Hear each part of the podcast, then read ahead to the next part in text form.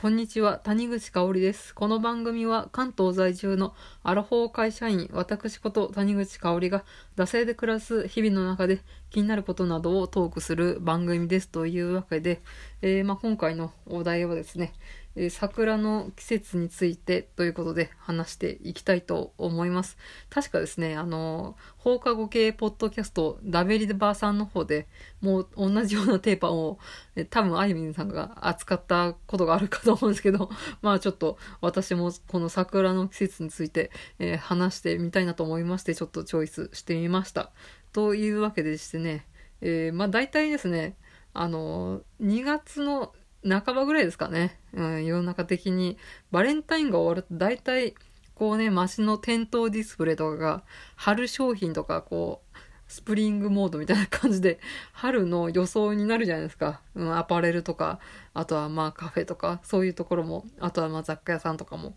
まあそのね、ディスプレイが春に変わった瞬間ですね、私はかなり、えー、心、テンション上がるわけなんですけれど、まあ、うん、ちょっとやっぱ、冬が苦手なもんですね。まあ、今年はね、暖冬だったんでまだ、えー、しのげたんですけど、まあもうすぐ、えー、この寒い冬が終わって、えー、暖かい春が到来するんだっていうことでね、ちょっとウキウキするわけなんですけど、まあ花粉症とかあるんですけれど、まあやっぱし、えー、夏派、春、夏派と冬派どっちですかって聞いたら夏派なんで、やっぱしこうあったかくなるのはこう嬉しいなという感じで私は夏派でございます。というわけでしてね、えっ、ー、と、まあ、春が近づいてくると、まあ、何が多くなってくるかっていうと、こう桜をモチーフにした商品みたいなのが結構もう2月の下旬ぐらいから出始めますよね。うん、早いとね、スタバとか多分2月の上旬ぐらいからやってると思うんですけど、うん。結構毎年特にスターバックスはこう桜のラテとかを、まあ、毎年やるし桜のタンブラーとか、ね、桜の、まあ、クッキーとかそういうお菓子とかも展開して結構ね2月3月ぐらいはこう桜推しみたいな感じに店内一色になるのでそれを、ね、見たりとかするのが好きです。うんまあ、なかなかね、そんなに頻繁にはいかないんですけれど。で、まあ、昔、あれですね、一回だけ私桜タンブラー買ったんですよ、スタバの。なんか調べたら2009年のなんかこう桜モデルってやつでなんかこうピンクが下にこう引いてあって色味がで上が水色っていうこうね、えー、桜が咲き誇る青空みたいな、うん、そういうのをイメージしたタンブラーみたいなのを一回その2009年の時に購入して結構これをね机のあの会社のデスクとかに置いたら結構華やいで テンションが上がった思い出がありますね。うんまあ、毎年ね、こうやってデザインが変わるので、楽しみの一つです。ちゃんとね、桜ラテとかも伸びますよ。うん。ね、あの、見た目はね、可愛いんでね、こう、だいたいこう、白いクリームにね、きあの、ピンク色の、こう、桜のチョコチップみたいなのが振りかけられるみたいな感じなんですけど、ね、あの、結構ね、桜のラテみたいなの出回るんですけれど、味は大体桜餅ですよね。うん。ね、桜餅でラテって果たして美味しいのかみたいな感じで疑問には思うんですけど、なんかこう可愛いよ正義みたいなところで、もうそこでも無理やり押し切ってこうね、うん、飲んでおります。味が美味しいと思ったことは実はないっていうね。うん。まあ、あれです。可愛いよ正義ってやつですね。まあまあ、そんな感じで、えー、桜商品が街には溢れてるということで、うん。結構あと、まあ、いきなり女子力の話題から、ラテ、可愛いラテインスタ映えみたいな、キラキラ女子みたいなところから、おっさんの話になりますけど、おっさんみたいな話になりますけど、結構こう、各種ビールメーカーとかも、あの、桜パッケージとかにして、あと、ね、あの、桜ワインとかも出たりとかして、そういうお酒業界の方も結構桜モチーフで、やっぱりそれで桜パッケージとかにすると買っちゃいますね。大体毎年朝日とキリンが桜パッケージにするんですけれど、私そんなに朝日は飲まないんですけど、桜の季節になると、朝日のスーパードライですね、は、その真っピンクのなんか桜パッケージになって、まあ、うん、中身は変わんないんですよ。中身はいつものスーパードライなんですけど、まあなんかやっぱちょっと買っちゃいますよね。うん。まあまあそんな感じで桜の季節はですね、私のテンションが上がるということでしてね、えー、まあ他にもね、あの、ロックスタンとか、あの、あれですね、ハンドクリームとか、そういった女性向け化粧品でいいんですか？あの、フランスから来た、ね、やっぱし誕生日ぐらいしか もらわない高級ハンドクリーム屋っていう認識ですけど、が、なんかこう、桜ハンドクリームを出したりとかですね。あと、まロフトとかの雑貨がこう、桜コーナーが出てね。まあ、しまいにはね、あの、100円ショップ、ダイソーとかキャンドゥとかも桜コーナーありますからね。なんかそういうのを見るだけでもね、私の、えー、心が躍るという感じですね。うん。で、まあちょっと話は、えー、そういった桜グッズからですね、花見の、リアル花見の方に移ると、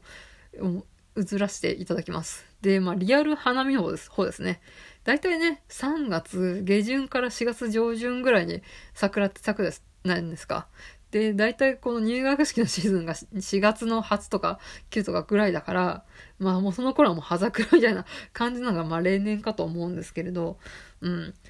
まあ、やっぱし、社会人になると、なかなかこう、大勢で集まって、花見をこう、ブルーシートを引いて、どんちゃん騒ぎみたいなのも、なかなかね、うん、できなくなってくるわけなんで、まあちょっとね、一人でね、あの、しっぽりと、えー、花見というか、まあそこら辺の 住宅街の民家の桜みたいなのをめでるみたいなので終わる感じなんですけれど、うん。まあ、結構ね、民家の花、ね、花もね、侮れがたしみたいな感じでね、特に街灯に照らされて、あ、夜ですね、夜桜、街灯に照らされて、こう、民家の桜がこう、はってこうね、えー、闇夜にこう白く浮かび上がる桜みたいなのはめちゃめちゃ好きですね。うん。もちろんね、青空にピンクが入るのも綺麗なんですけどね。うん。まあそうやって、そんなこうね、えー、しっとりとした花見みたいなのもありつつ、あと、あの、夜、あの、桜が結構植わってる神社とかに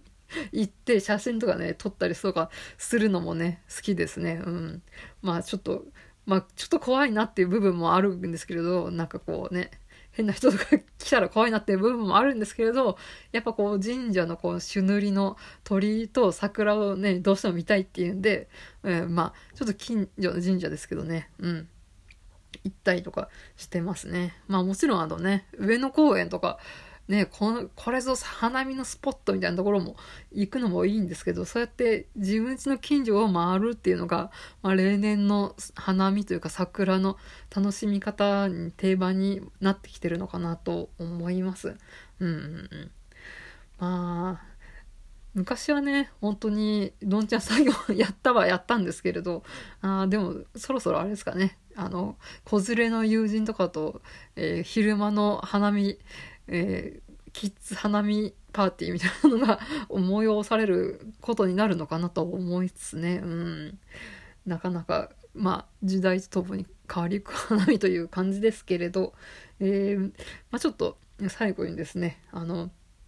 途中でも桜フレーバーのお酒みたいなのが出てくるのがこの季節ですよねみたいな話をしたと思うんですけどなんか会社の近所のなんかレストランの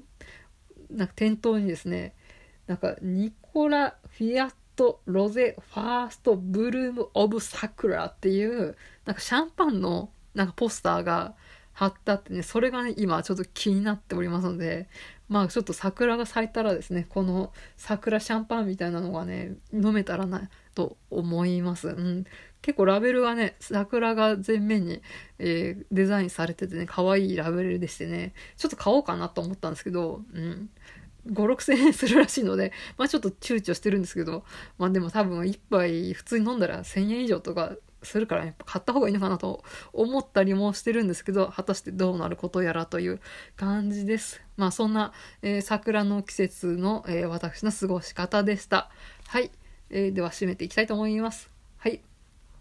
番組へのご意見ご感想は、ブログ、メールフォーム、またはマシュマロからお送りください。えツイッターはダセイ2018でやっております。えー、番組ハッシュタグは、シャープダセ黒、えー、漢字でダセ、カタカナで黒で感想等をつぶやいてください。えー、お便りお待ちしております。ここまでのお相手は、え私、谷口香織でした。また次回。